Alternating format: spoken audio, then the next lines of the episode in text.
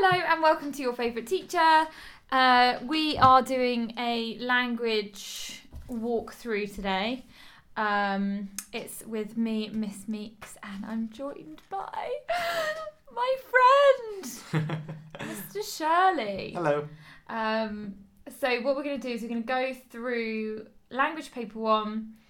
Um, the so was this last year's exam? Last year's summer exam, yeah. last year's summer exam so that was the 20 the june 2018 paper.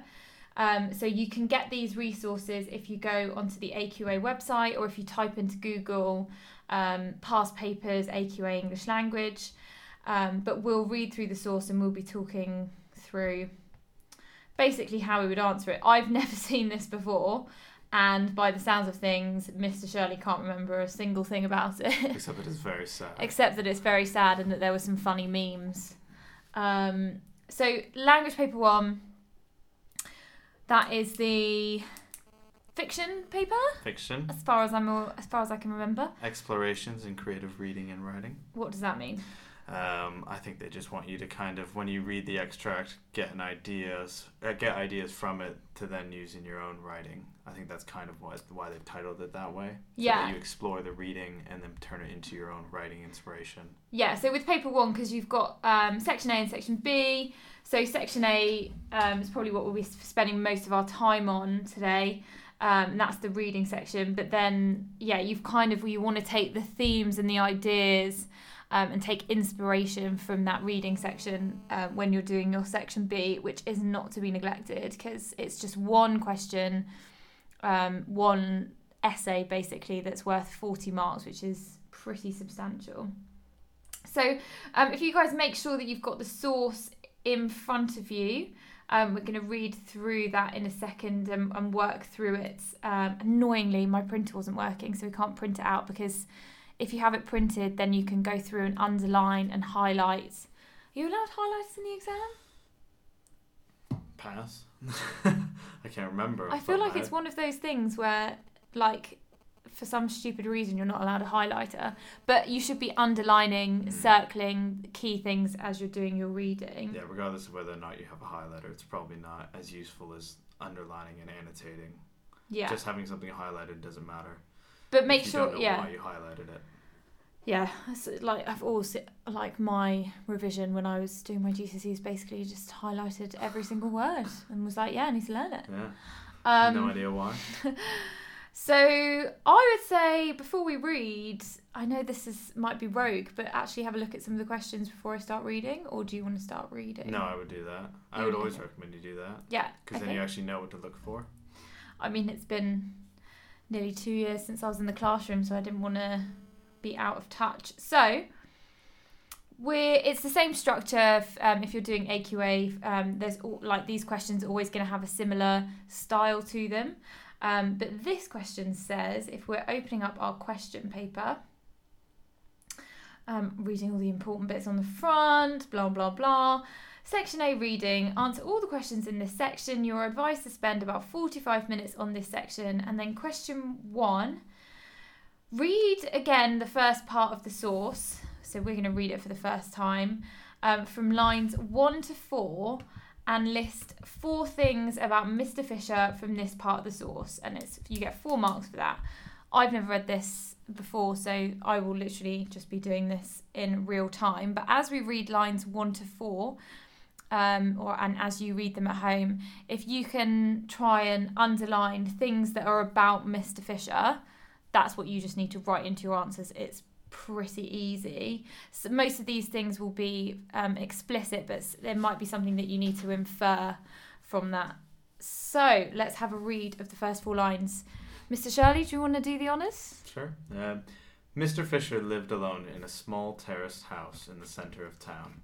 He did not own a car, and therefore preferred to do as much as he c- could of his weekend marking in the form room after school. Even so, there were usually two or three stacks of books and papers to take home on the bus. Oh. Oh, this is sad life that we all have experienced. um, okay, so what would I put in my answers then? Four things about Mr. Fisher. I think the first thing you should look for is just things that are Mr. Fisher and then something Blah. about him, or he did this. So like Mr. Fisher lived alone Yeah. is a perfect small little quote. He did not own a car. Anything that uses his name or like a pronoun for him and just tells you a fact about him should be the first things you go for. So that would be two nice, easy marks. Mr. Fisher lived alone.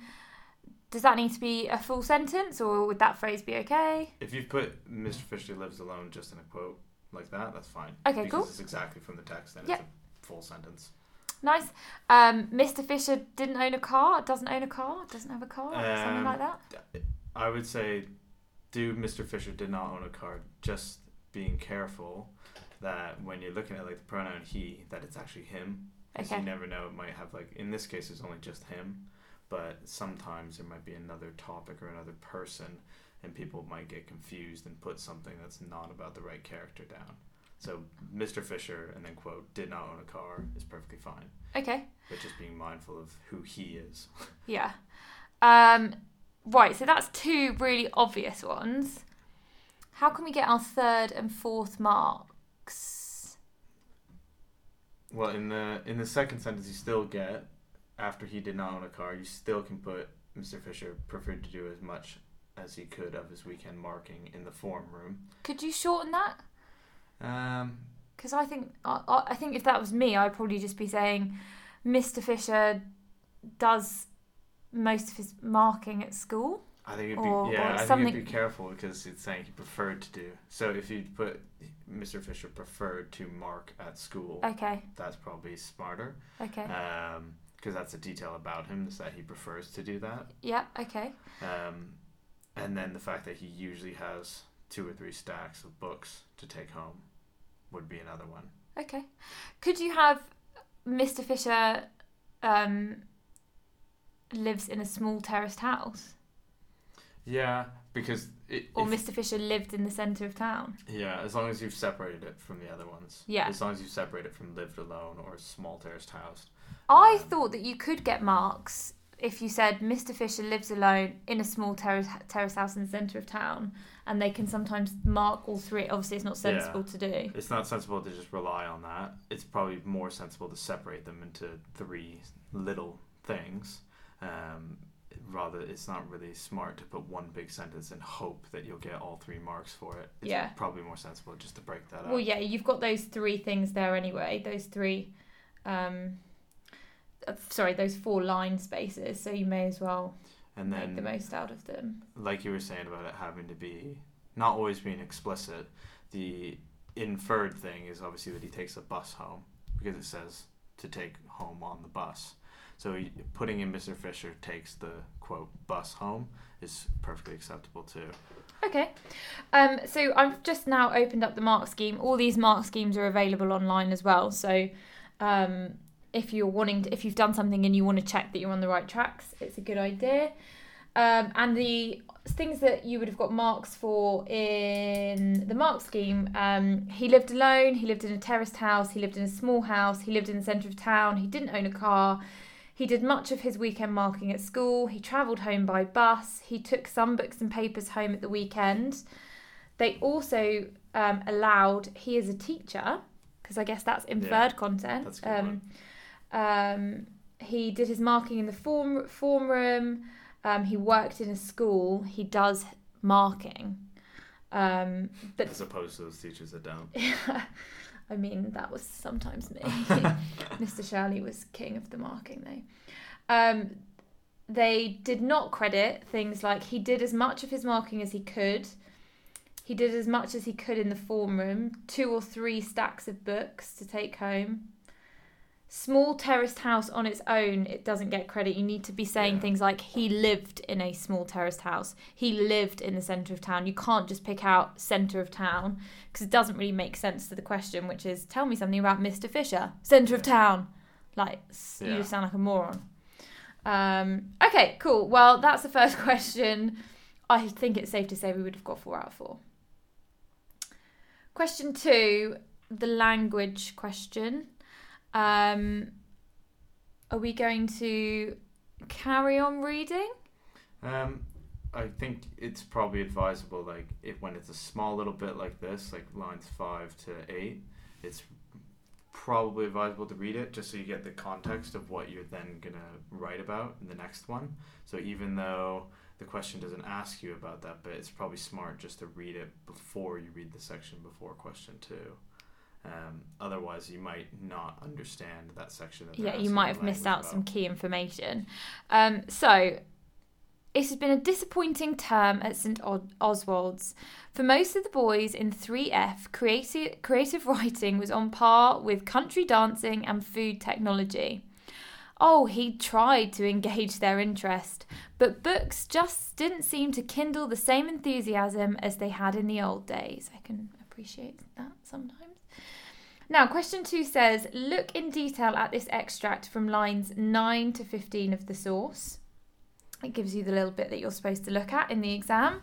Um, and then the question is How does the writer use language here to convey Mr. Fisher's views on books and stories of the past? You could include the writer's choice of words and phrases, language features and techniques, and sentence forms. So, next step here is really thinking about what you're going to look for when you're doing your reading. And what you're going to look for are his views, um, but how they've been presented, basically. So, the way in which he's talking about these things. So, he's obviously going to be talking about books and stories of the past, but what's the language that he's using when he describes them? Um, and then that's the kind of thing that you want to be uh, underlining, circling, picking out to include in your evidence. So the bullet points you've given there, words and phrases, language features and techniques, those are things that you need to be searching for. Sentence forms, a bit of a funny one. I'm still not 100% sure why it's in that paper. I don't know 100% why they put words and phrases either. Because obviously you want to zoom in on words, but it's much better if you can say the, The verb. type. Yeah. Uh, but I think that's probably just to make things a bit easier because Yeah. if you if even if you can't remember um the, exploded. the word like verb or not. exploded yeah but you know that that word is go- is going to have have some significance um and also i think that's probably basic that bullet point there is basically saying get some quotes Yeah. Yeah. um which is kind of misleading because it is more about the language features um, and it is more about like the word types that's how you get above the 50% marks um, being as accurate as possible. So you would get marks for saying like the word exploded but not as many as if you were more accurate and said the verb exploded. Yeah you need to get into good routines with things like that. Even if you're not 100% certain in the exam like you're someone's not going to be like mark you down because you called it a noun but you might get it right Yeah, it, it needs to be as accurate as you possibly can, really. So if if it's the word you know that's the one that's effective, that's the one you need to focus on. If it's the noun, then you know it's the noun and to talk about that. But it's not good to just put exploded like rockets as a phrase without having picked out pick out the explode yeah or the simile exploded Yeah. like rockets. That's more accurate than just saying it's a phrase. Right, let's read this this then, and um, then we'll pick out the things that jump out at me, and then the things that jump out at you, and what we'd say about them. Mhm. Um, do you want to read it? Sure.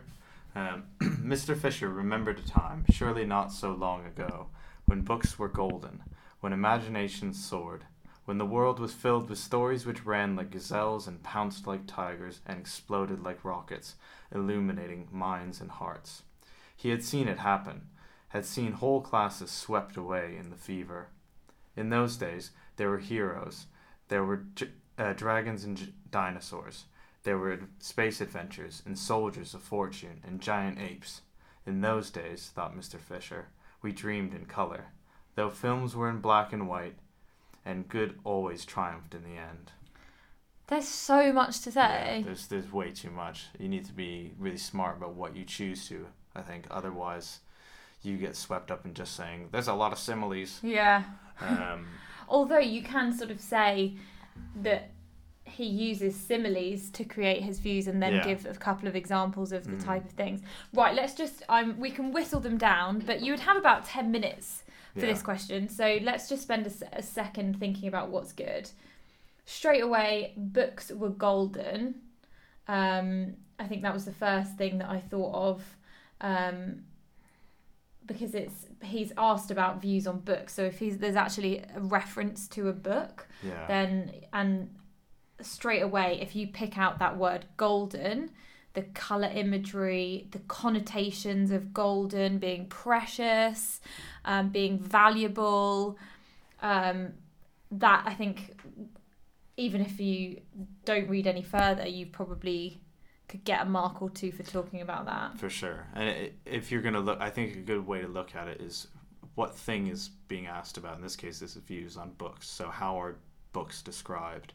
If you're going to say golden is the one you want to talk about, you might want to also say um, things about how they were in color Yeah. um, and how that brought their dreams alive. So, those descriptions of the books being in color and golden can now go together. yeah And you can do the same thing in this one, I think, really well with verbs. So if you look at like the verbs of how uh, imagination soared, they Yeah. exploded, stories Yeah. ran, yeah those are all really exciting action filled verbs. They're not, um, I don't know what the word I'm looking for, they're not kind of um, tired, I want to say. Yeah, they're not passive verbs. They're very exciting and, and emphasize some sense of action. yeah So just being able to pick out like any one of those verbs as implying a sense of excitement is good. But if you can say, oh, actually, there's ran, soared, exploded, swept away, those all really go together and made that excitement. And also, you're getting those sort of top band marks there because you're able to show how multiple pieces of evidence are backing up your point rather than like I think sometimes people want to write out like absolutely every single long quote but if you can group together the way that he's doing it is from using these exciting verbs pick out three from different points Mhm. that even though they're just three words that then sh- you've been so specific you've understood and you've demonstrated you've understood exactly what the writer's doing and exactly how that demonstrates the views on the stories um, and, and even if you don't want top marks, if you're not aiming to try to get top marks and you don't think you're going to be able to pick out a bunch of verbs, you focused on that verb's effect, and that's what the question wants. Yeah. It's not give me a quote. What does it mean? It's what is the effect of the language. So having one verb is a really strong and a, a choice for analysis. So I think the other thing that's worth mentioning, obviously, um, I mean, there are loads of similes. Yeah. Similes are something that um, are quite, I'd, I, I'd like to think, sort of quite easy to recognise um, and quite clearly um, good uses where imagery is, you know, bringing to life what it, what, whatever his memory is of these, um, his ideas about these stories. Um, so whether you are able to sort of hone in on the fact that they ran or exploded, if you can't do that and you haven't spotted that and you've not been able to think, oh, these verb choices are, are interesting and exciting, you hopefully can pick out ran like gazelles and pounced like tigers, exploded like rockets. Um, I think they also say that they were heroes, which is more of a metaphor, aren't they? yeah. Well, yeah, just the, the imagery in, in general there is all um, very like. Well, we've got the animalistic, but again, that that links in with that sense of adventure. You know, these aren't things that you see every day, but they're things that you get to see when you're in stories. Mhm. And I think that's the kind of feel that's being put across there. Well, as he said, when your imagination soared. So the the fact that that's the impact of these stories is that they make our imaginations run away with us. And and actually, if you're trying to talk about his views on books, it's that they're exciting. Mm-hmm. So if you know right away his view is that they're exciting, how many different ways can you prove that the language shows that is the way you want to think even about it? even if you aren't you can't um, put a, a technique um, to it. You can't you can't say that it's a simile. You can't remember. You've gone absolutely blank. But you can see words like dragons dinosaurs and heroes Yeah. that still proves the point that these books are exciting because those things are exciting. Yeah. they're otherworldly. They're you know they're things that we associate with storytelling and with adventure. Hmm um, so I th- oh gosh, there's just so much to talk about there. And even there, you're just saying the words, the image of dragons and dinosaurs. Yeah, You're not telling me the phrase. It's just that thing, that image of a dragon and a dinosaur puts a, an exciting atmosphere into your head. It, it creates a sense of his excitement about the books. So it's even just those one phrases. They're exotic. They're interesting. They're otherworldly, like you said.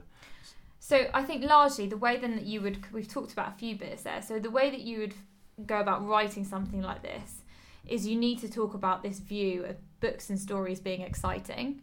And then you need to that's almost like your point. Yeah. Um, and then you need to figure out the way in which that excitement is demonstrated.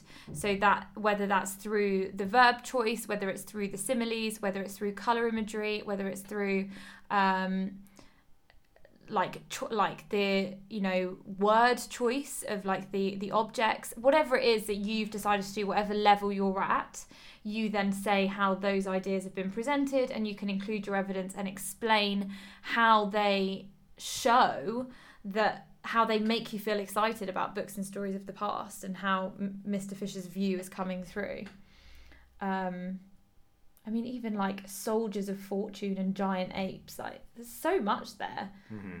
And and also, I mean, don't normally encourage to talk about sentence forms, but the fact that he just goes on and on and on, and he's building these lists with those um, semicolons with all the different things that are in there, that's showing his excitement for it because it's that building of Yeah, it's like never ending. detail. Yeah. Which might be something actually, if you're really stuck with the next question. So we know that question three is going to be about structure, Yeah. um, and that you know that might be a point that you can carry across there, um, because we've got like this list, and it's like his imagination literally is bursting with all of these stories and all of these ideas, and they're com- they're falling onto the page.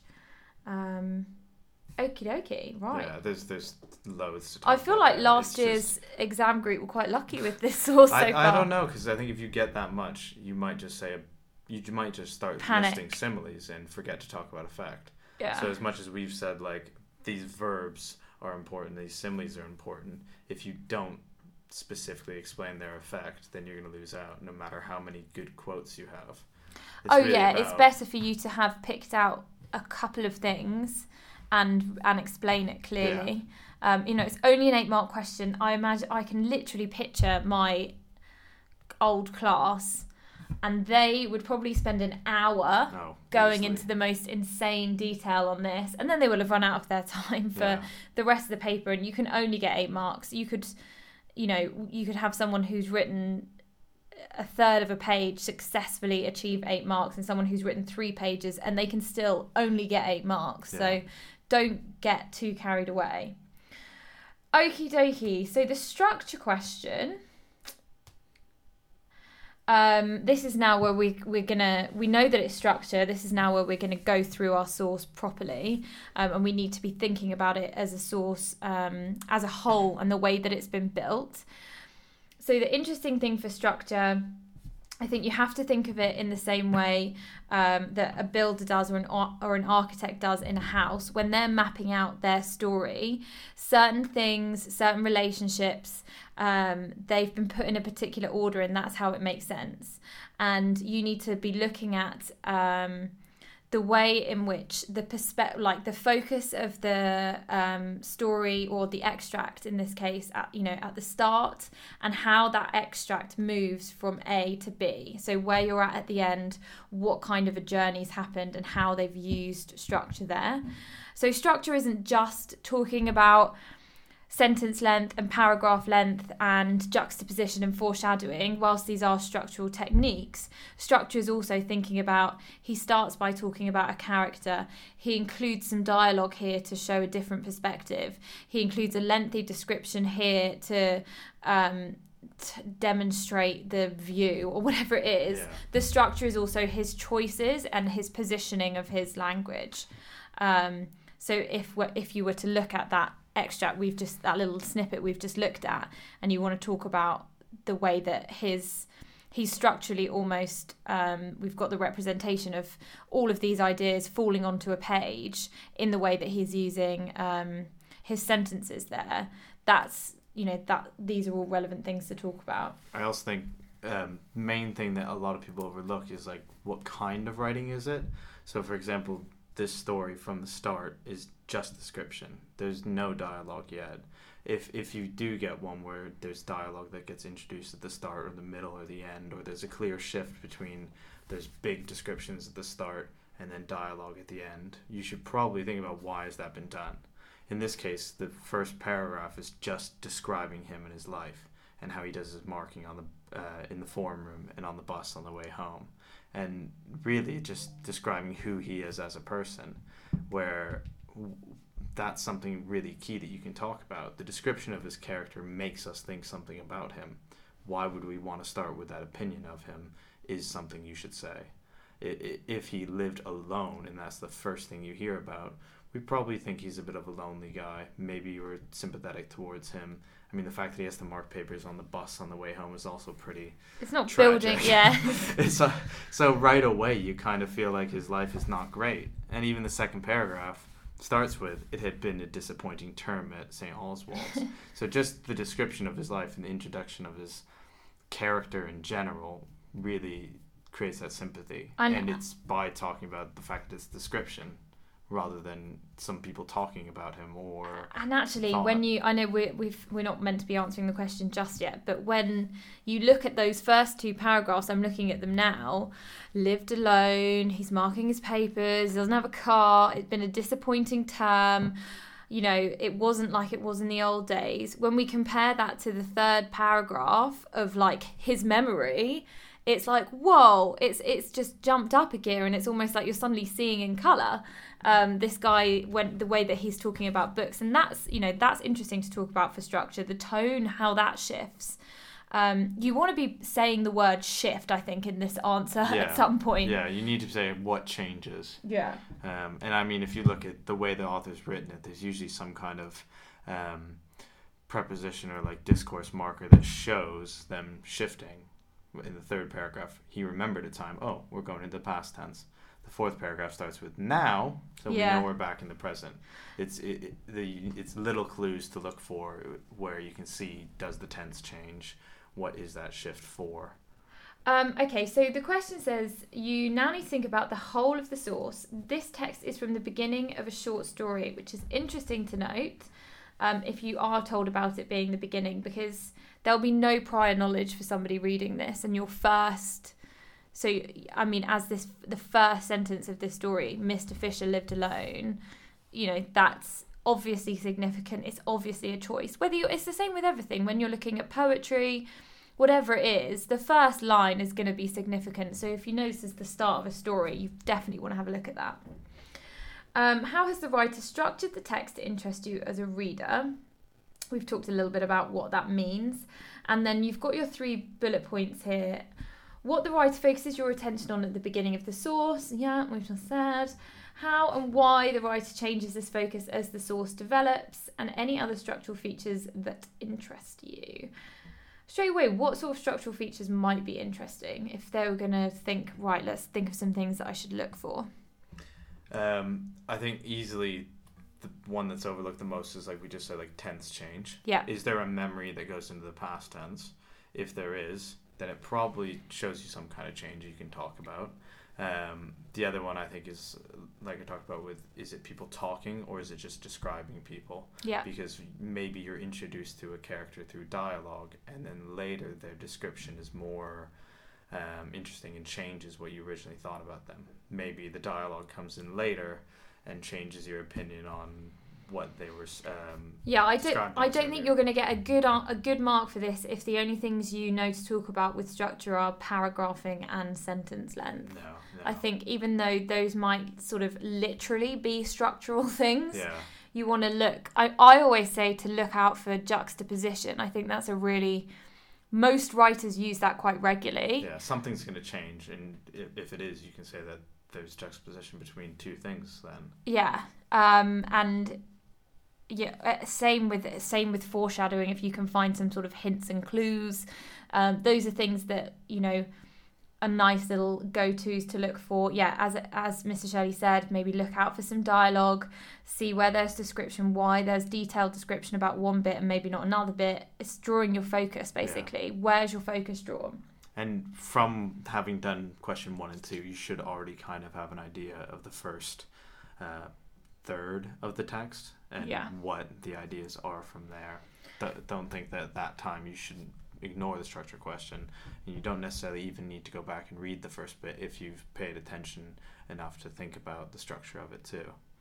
Right, should we keep reading? Sure. Off you go.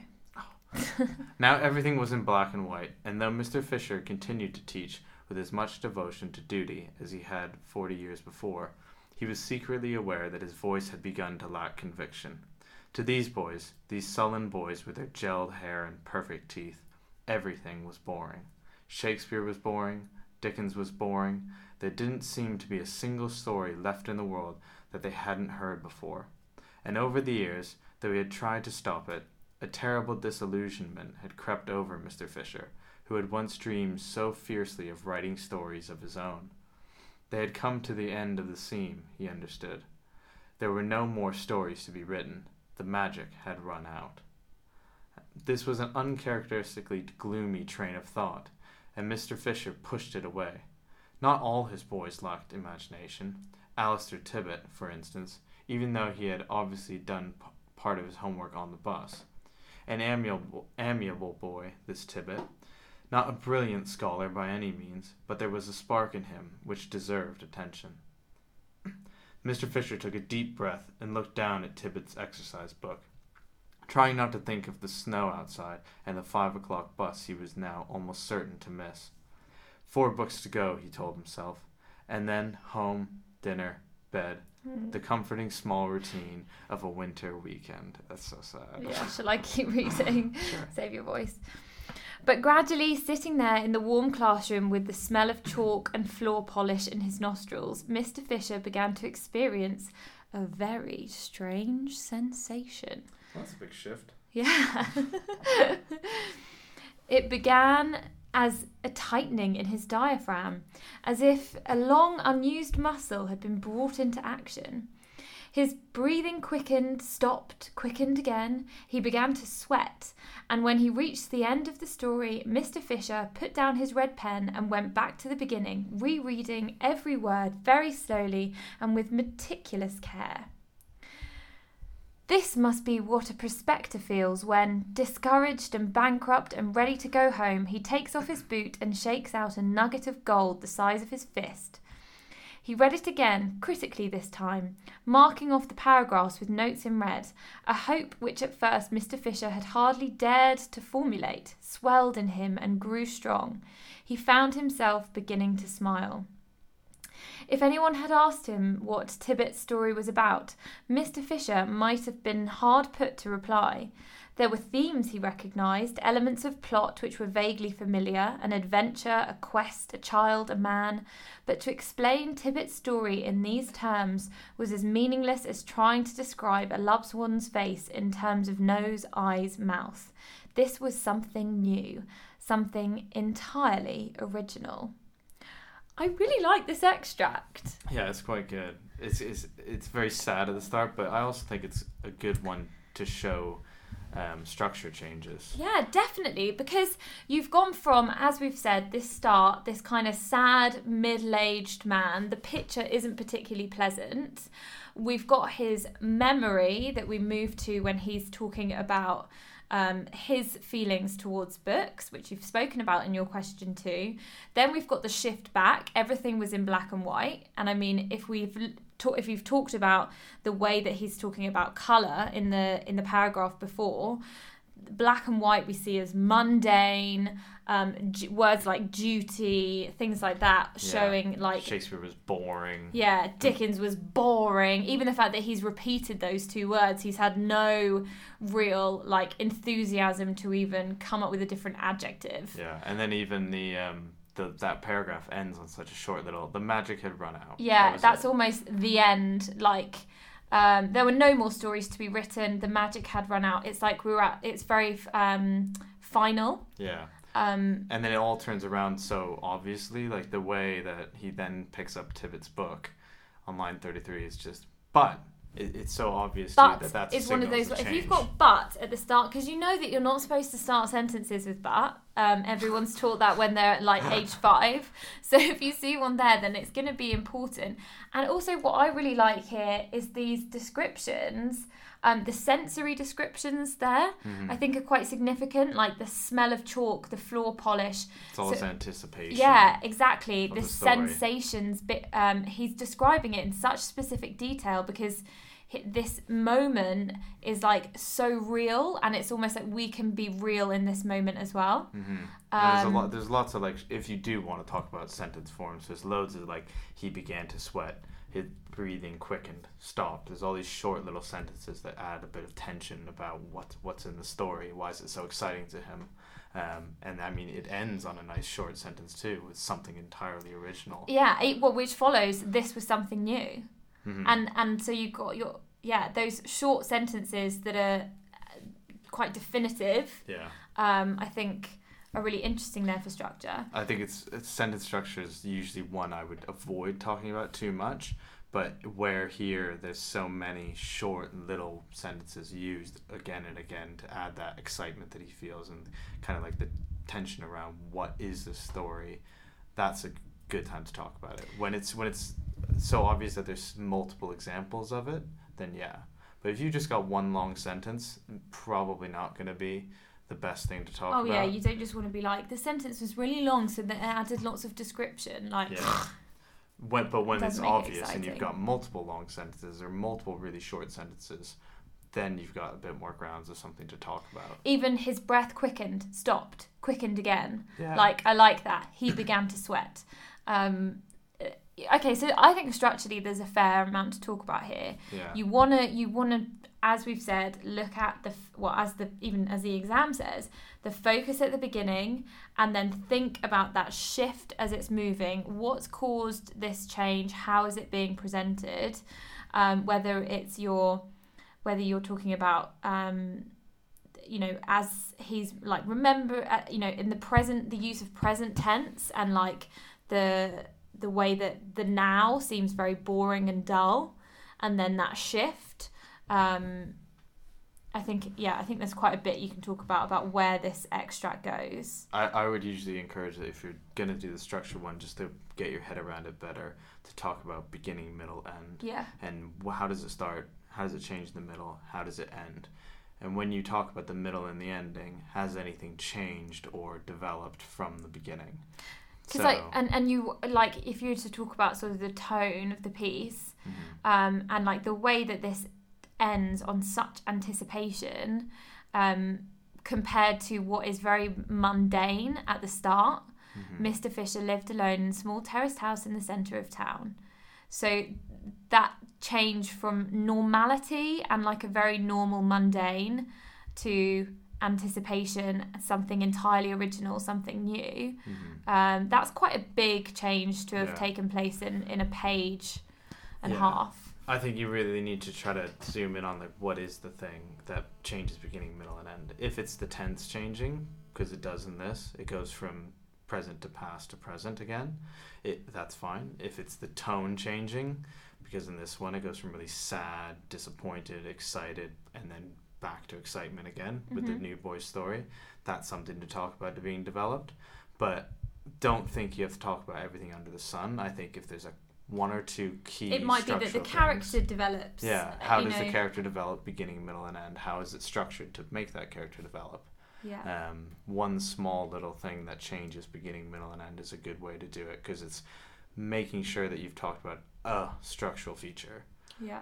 that has changed beginning, middle, and end. Because if you haven't said something about structure, whether that's how it's told, the tense it's in, um, the tone of it, then you haven't talked about structure. So you're not answering the question. Okay. Um, yeah. Cool. Right, so let's hope that you don't spend too long on those three questions because you're starting to get to the those bigger marks. So question 4 is 20 marks. So just be very aware of time and I know we've spent a good 40 minutes talking about questions 1 to 3, but that's hopefully um you know talking through all of your different options which might be different on different papers um, but yeah with question four This asks you to focus this part of your answer on the second part of the source from lines 25 to the end. So I draw a little box, find line 25, so that I know that I'm not going to be, my attention isn't going to be drawn, I'm not going to be picking evidence from another bit.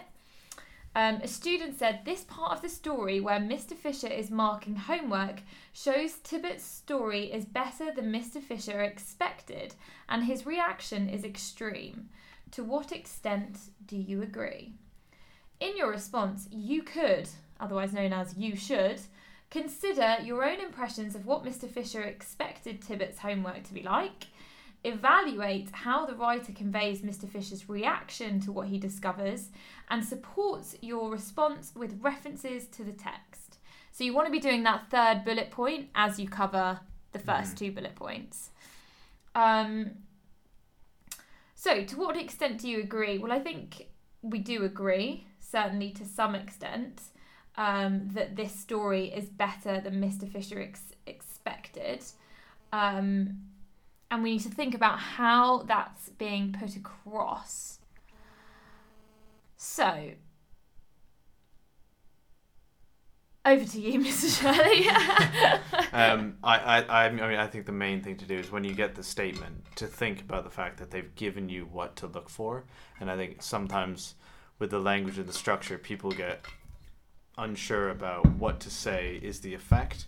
Where the nice thing, nice thing about question four is that you know what the effect is. You need to look for things that create the effect that it's better than he thought it was, and that he's reacting in an extreme way. Those are the effects of the language in the end that you want to prove is there.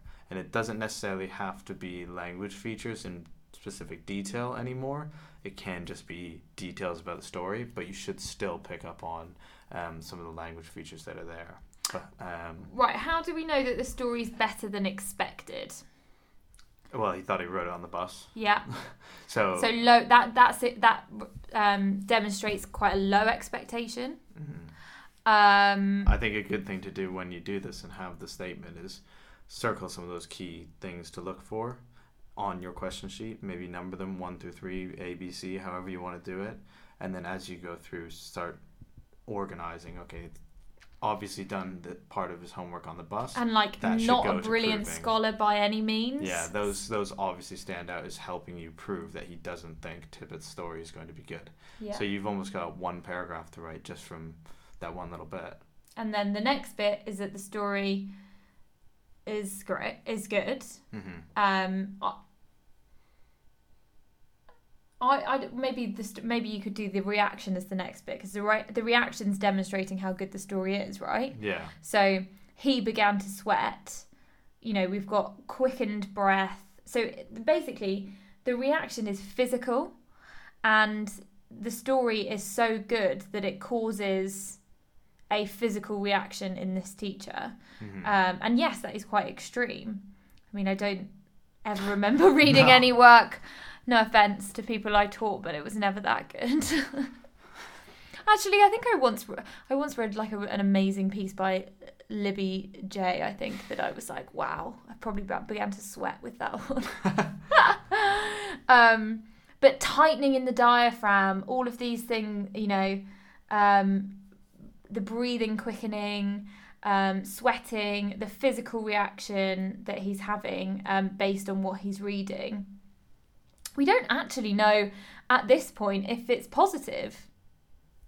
No, we really we don't. But that's something that you can go to proving is his reaction is an extreme, and then you can argue that yeah, because we don't know that it's good. Um, he doesn't explicitly say that it's good. It's just kind of implying it. You could suggest that although he's ex- reacting in a really extreme way, the reader isn't yet aware that the story's so good. Although, when we see here the um, analogy he uses of like someone who's searching for gold and is discouraged and bankrupt and ready to go home, and then takes off his boot and shakes out a nugget of gold the size of his fist. Hmm. So that kind of um, reference, this story is his nugget of gold. And and also shows the unexpected element as well because ready to go home that like he's discouraged. He's this prospector basically as a teacher. He's discouraged and bankrupt. That's how he feels about teaching. Um this is getting pretty deep. Um and then this student and this piece of work is the nugget of gold that's like made it all worthwhile kind of.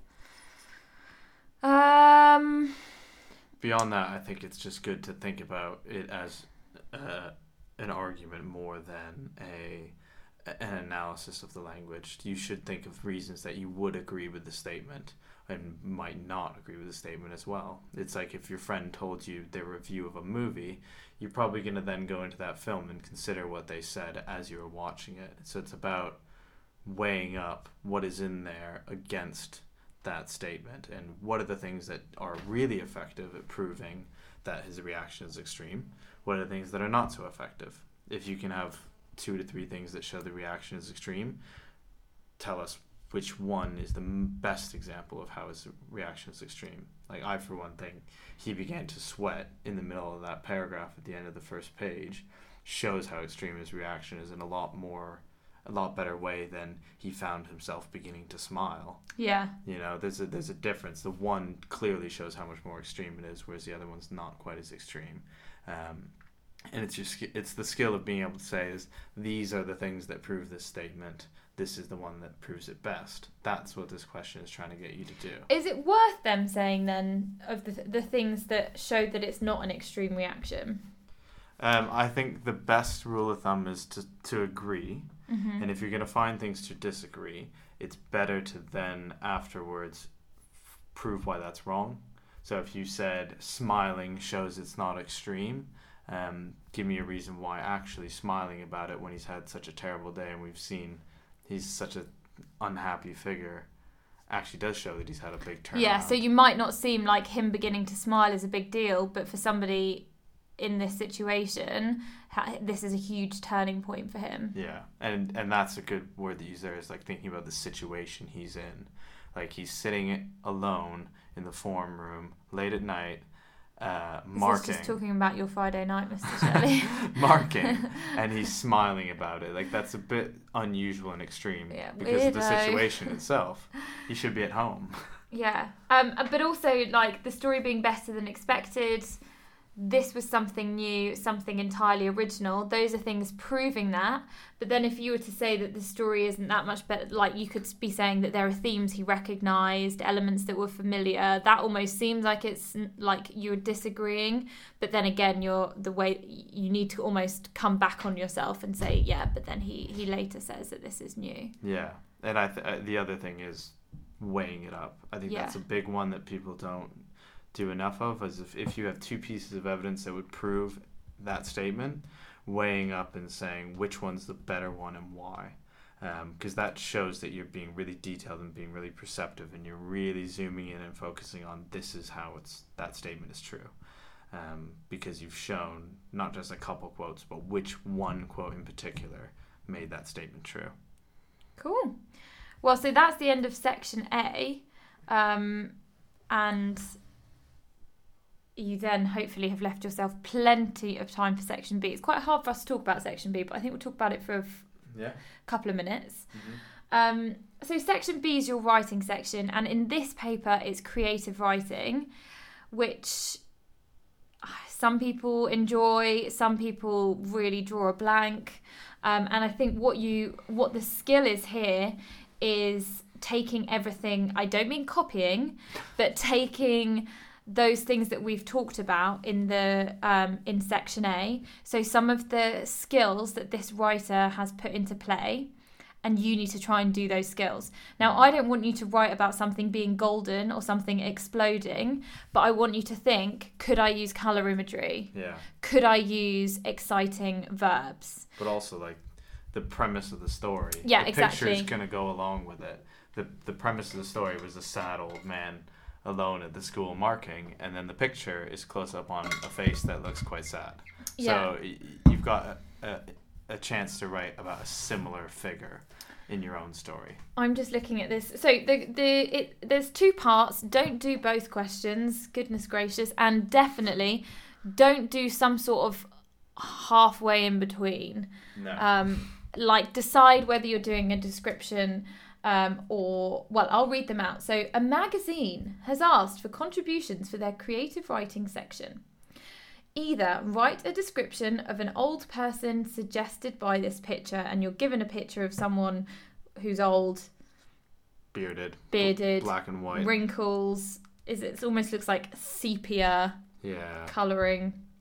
Yeah, There's not much to go off if it's so close on his face. no, it's not. But you, you, can't see you can really see anything else but blackness around him. Yeah, but I mean, I'm sure there's ways that you can go with that. Or, or write a story about a time when things turned out unexpectedly. Oh, I feel Yeah. like some people could really make like a bad meal out of that. I think the worst thing that happens is when someone writes a story of their own life Yeah. Oh god. about time things turned out unexpectedly. No, no, no. You you're writing a story that you've made up. Don't don't. But also, please don't write about your own Please don't write like like the entire of Game of Thrones and try and fit it into two pages. like just because it's a story and yeah, you might think you want a beginning, middle and end. It doesn't mean that it has to be the whole beginning, middle and end of your whole story. No. It can be that your extract is going to have a beginning, middle, and end, in the same way that the extract that you've just read, you've talked about what the focus is at the beginning, middle, and end. You need to do that with your own writing Yeah. this story that we've just read, this source A, source A, um, this I had to get that in there. I haven't said Yeah. that for about two years. Wow. Um, this actually is the start, and this goes on, and there's like probably another hundred pages of. Uh, well, not this is a short story, bad example, but you need to think of the way that something develops, um, and your story should be the same. It shouldn't be. I'm going to write a story about a girl called Kate, and one day she did this, and then the next day she did this, And, and, then, then she has a, her own revision company. and before you know it, she's, you know, getting an OBE. I've decided that's my goal. but yeah, uh, the other thing is to think about don't. Uh, the number one rule I tell people is try not to write something cool. Just write a solid story that's interestingly written, like a basic story that's It's- interestingly you don't written. need to have reinvented the wheel. You don't need to have come up with a really clever plot. You need to demonstrate that you can write. And I think so when people are like, you can't practice for the language exam, you actually can practice, like, you can get better at writing and you Yeah. can get more comfortable using techniques that you should now be able to spot if you're reading them. So try and use those things in your writing. Try and get used to using pathetic fallacy and having, you know, descriptions of the weather that add into to the mood of the piece that you're writing or you know even basic things like similes and metaphors you, they don't please don't use like she was feeling as cool as a cucumber no. But you can you you can use like and as if you're making comparisons to show how you feel about or how not you but how this character is feeling The other, the other thing I think is people say you can't practice and, and you can't revise for English, but you need to practice. You need to try different things. You need to try all your punctuation all the time. Because if you never use a semicolon, you're not going to suddenly realize how to use a semicolon the day before an exam. yeah and You if you can't demonstrate that you know how to use it you won't be getting those high marks Yeah. And it, it's trial and error. and same with things. vocabulary as well like try and expand your vocabulary try and be i mean don't just don't i like i always think of that episode of friends Yeah. which is probably like quite out of outdated now but where joey is using a thesaurus for every word he's writing a letter of recommendation have you seen seen that it. oh my I gosh it's seen it. such a good episode but he basically signs off his name rather than Joey. He signs it off like baby kangaroo Tribbiani because he's used a thesaurus for every word and it doesn't make any sense. But you do want to things that you can be doing to revise is like writing out lists of some synonyms for for words um, just finding um, I think last year I did on the in- Instagram like some of my favorite words Hmm. that you want to try and include just to vary your vocabulary I think. I and mean, show depth in your writing. It's a bit late for that because that's something you should be doing constantly. You might But- be in year 10 listening to this, in which case start this right now. Yeah, the sooner you start practicing You're in things, year 11. You're it's really about practicing it enough that someone calls you out when you're doing it wrong, because everyone starts using vocabulary wrong in their lives, and you have to just do it and then hope someone corrects you, because otherwise you're never gonna actually learn. Yeah, you're never gonna learn what the words mean if you don't take the chance and try to use them properly. Um, Um, yeah, cool. Yeah. Uh, what would you write about with this one with the man's face? I would talk about. I would like zoom in on those eyes and have like a memory. I think. Mm, that's a good idea. Um, There was one boy that I heard last year who sat this paper who um, wrote about the wrinkles and started describing the wrinkles growing and turned it into like a metaphor for the hands on a clock turning around. ooh, who And was then- that? Uh, names rhyme with fish. Year 10, What um, starts with an N? maybe. Um, yeah, and it was a really brilliant piece. Uh, well, based on the description. You know, haven't- he I has a your favorite it. teacher account. Does he? Okay, yeah. there you go. um, Big ups to fish. yeah. I- think it, uh, anyway, yeah. So I would also maybe talk about the fact that there's only the face, and then like Yeah. I would talk about that blackness, that void. And you can go out from there, obviously. I think it's, it says suggested, by the Suggested, picture. yeah, it doesn't mean not- just describe the picture till you die. Yeah, it doesn't Like- mean on the left hand side you can see his ear, hmm and the ear looks shriveled, and then below the ear is a bit of scarf. That is awful, and I hated No. reading that sort of crap. Anyway, hopefully that's been helpful. And um, as I said, all of these papers are online. You just need to Google AQA English language, and it was the June 2018 um, paper one that we've been talking through. Um, thank you very much to Mr. Shirley for coming to help me. Thank you. Bye bye.